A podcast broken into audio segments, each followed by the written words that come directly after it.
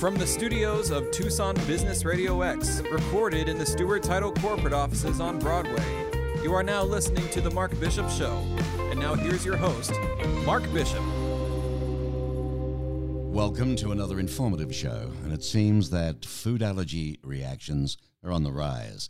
A recent study reveals severe food reactions have climbed dramatically over the last decade, and the Centers for Disease Control reports that the prevalence of food allergies in children increased by 50% between 1997 and 2011. Caring for children with food allergies impacts the quality of life for U.S. families. And here's the cost boy, $25 billion annually. Now, my guest is Lisa Gable. She's the CEO of FARE, which stands for Food Allergy Research and Education. Welcome, Lisa. Thanks for having me, Mark. You're most welcome. It's pretty scary, isn't it? The top uh, eight food allergies are peanut, milk, shellfish, tree nut, egg, uh, finfish, wheat, and soy. And we'll cover the 10 uh, states with the biggest increases a little later. But one in 13 children, Lisa, in the US now have a food allergy, and that's around about 5.6 million. 20% of children with a food allergy have required emergency room care during the past year for a life threatening reaction to food. I mean, this is unbelievable. Every three minutes, a food allergy sends someone to the emergency room. And according to your recent study from FARE, 32 million Americans are living with potentially life threatening food allergies. And there's been nearly a 400% increase in anaphylactic food reactions over the last decade. What on earth is going on? Well, thanks for asking. We've actually seen this rise to 32 million since 1998. Uh, and so there's a there's a very specific date where you really saw the increase, particularly with children. Although now we're seeing what's called late onset, which is more and more adults who are going into anaphylaxis with the food that they've uh, always been able to eat. But in 98, a few things happened. One is we have what's called the hygiene theory. Uh, we became a very clean country. We introduced hand sanitizers. Uh, our cleaning products took on a even extra level of, of cleanliness. Uh, people weren't spending as much time in the country. They were moving into cities. And so you had the rise of asthma, allergies, and eczema uh, these diseases have what's called a comorbidity. Uh, and so we believe that that level of cleanliness is one of the reasons. Mm. Secondarily, is during that time period, we told pregnant moms not to eat the allergens and not to allergens to young children. And that was actually the wrong information. What our research shows is that it's actually important to eat, introduce children to a variety of foods um, early and often. And so uh, we're trying to get the word out there with pediatricians that we can't guarantee that it will prevent someone from getting a food allergy, but actually the data shows that it will prevent a large number of people. And so that you'll mitigate risk or you'll mitigate risk as to the level of sensitivity. Right. And then the third reason is the one that we're researching a lot, and that's the gut microbiome. What is it that's going on um, in our internal system? Why is it that we're having a problem processing uh, these hardy proteins that are the allergens?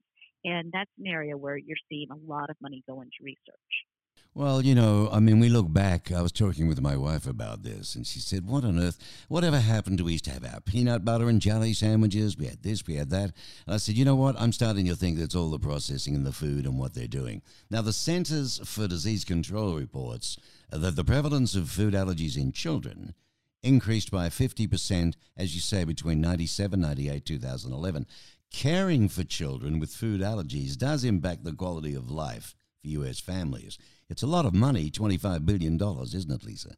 It's a lot of money, but even on top of that is the stress with which these mothers live. Mm. There's a very high anxiety. If a child uh, has such a sensitivity that, that touching something, that the residue of something um, is going to cause them into going into anaphylaxis, or perhaps they're on an airplane flight and they need to wipe down their clean their tray table in order to ensure that residue is not there you live with a great deal of anxiety because um, up until the introduction of Palforzia, which is the first therapy that was uh, approved by the FDA in January, there were no therapies on the market. And so the only choice a food allergic individual has is avoidance. And it's very hard to avoid things, which is why you have that uh, consistency of children going into the emergency room. So moms are, are have that burden of being extremely careful, talking to the school, talking to people at Boy Scouts and Girl Scouts and summer camps but inevitably you're dealing with people who are young in a lot of cases. They're not actually understanding or not fully understanding the message. And so your constant vigilance is what drives your life. Right. Well, the FARE campaign uh, called Contains uh, Courage R. It's a five year effort, isn't it, to drive awareness and to ensure the communities have the tools that they need to uh, spread the word about food allergies. How is that faring, Lisa? It's going wonderfully. We um, it's a fundraising and awareness campaign. So uh, our goal is 200 million. We've raised 75 million to date, which will go into research. Uh, but the other thing we're doing is we're really focusing on the power of the child. Uh, we're recognizing that these children, he's not just the peanut boy, she's not just the girl with the dairy allergy. They're mathematicians, they're ballerinas, they're they're potential doctors, Mm. they're developing apps, and they happen to have a food allergy. So they're assets to be gained. They're not problems to be fixed and they are going to be the next leaders. And we do want them to be able to travel around the world with a high tech company or banking. And so that's the focus. And we have a couple of things that we're doing uh, to pull families in. Today I'm in Washington with 150 moms and dads going to Capitol Hill. They're here because in October we had a thousand of them. A lot of people got trained in advocacy. Uh, kids got to meet other kids with the same disease. Young children got to meet each other. Moms got the information they needed. And we're going to have another Contains Courage Summit in Orlando in October. You can go to our website, foodallergy.org, and uh, and we are just encouraging people to come to the summit. Uh, if you're making products uh, that are, are CPG products, consumer product goods, uh, food and beverage, or if you're in the pharmaceutical area, biotech area, or you yourself have a food allergy or your child does, come to the summit, learn about the disease, figure out ways that we can all lock arms together and work on things.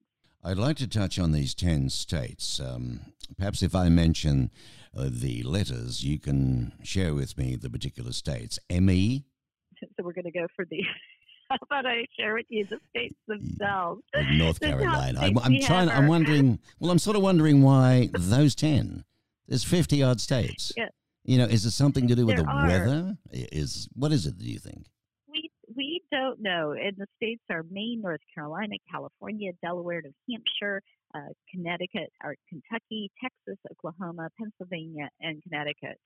Uh, this is this gets to a critical piece of information. We desperately need data, and so FARE is investing millions of dollars in what's called the Data Commons Center, and we have a patient registry.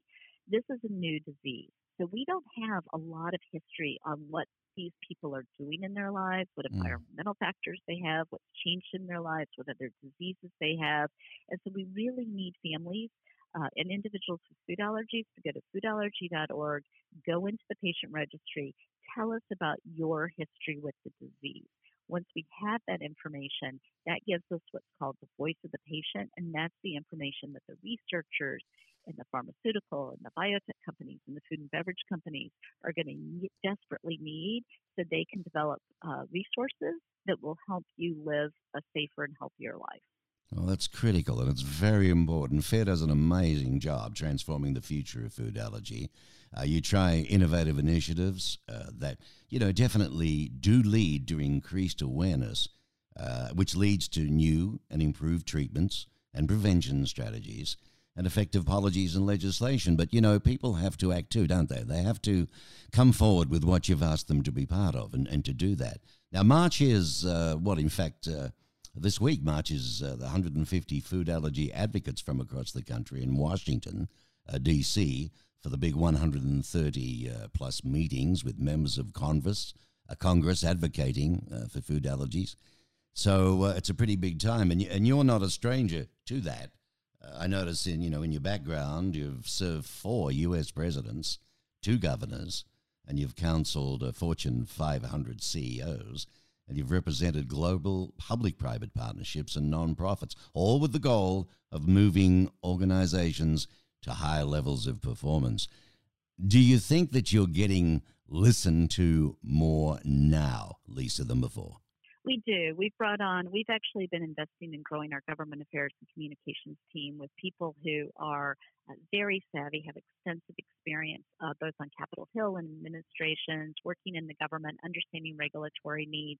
That's been an area of focus and investment for us.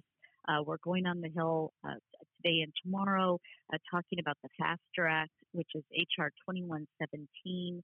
Uh, we've got uh, kids with us. We have children as young as seven years old um, who are going to go up and tell Congress about their food allergies and what it's like to live as a child with food allergies. We'll be talking about the School Based Allergies and Asthma Management Program Act, H.R. 2468. And as you point out, as we know, um, having the power of government behind you, having that understanding, uh, being able to reduce regulatory uh, burdens. You know, people wonder why it takes so long to get a drug to market. Uh, we've had an opportunity to meet with the Deputy Secretary of HHS, who's done an incredible job streamlining uh, with the head of the FDA these processes, and all of us working together to make sure that when we come up with answers, we can move them to the patient as quickly as possible. Uh, fantastic. Great work. And the site again, Lisa, for our listeners to go to to have a bit of a wander? It is foodallergies.org. Foodallergy.org org. Well, well done. And you do a great job. Uh, a little bit of a blugger here for uh, female power. You were the f- appointed the first female U.S. Commissioner General to the 2005 Aichi World Expo, uh, holding the personal rank of ambassador and serving as a U.S. delegate to the United Nations Commission on the Status of Women and served in the Reagan White House and Defense Department. You've done a lot, haven't you? well done. It's been a busy time. Thank you so much. Good on you, Lisa. Thank you. And, and good luck with the big meet coming up in Washington, D.C., okay? Great. Thank you. Thank you. Lisa Gable on The Mark Bishop Show and uh, all about food allergies. Boy, go to that site. You could learn a lot.